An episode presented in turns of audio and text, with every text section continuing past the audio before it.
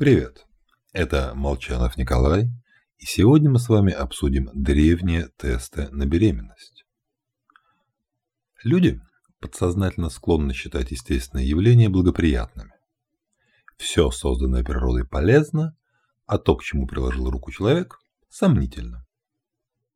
Так что выступлю в роли доброй феи и расскажу о трех абсолютно натуральных тестах на беременность, которые приводит Модер. Один из них действительно работает, так что отгадайте, какой. Держите, как следует говорить в рекламе, настоящие древние рецепты. Первый предлагался еще Гиппократом. Да-да, тем самым. Суть метода проста. Помещаем в женщину луковицу. Именно туда. Ждем ночь. Утром принюхиваемся, и если изо рта нет запаха лука, значит путь запаху преграждает ребенок. Бинго.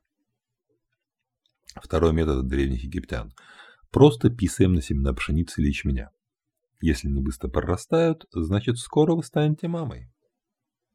Ну а третий, тоже из Египта. Пьем пиво, смешанное с давленными финиками. Вас вырвало? Поздравляю. Вы беременны.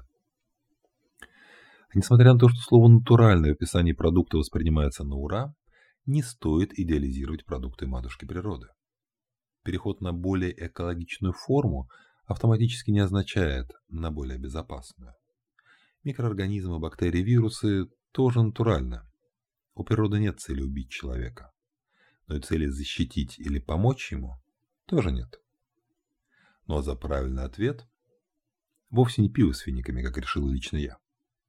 Писаем на пшеницу. У беременных повышен уровень эстрогена, который, в свою очередь, ускоряет рост семян. Достоверность метода, между прочим, 70-85%. Так что, если кому надо, можете сэкономить на аптечных тестах. С вами был Николай Молчанов и подкаст «Психология маркетинга».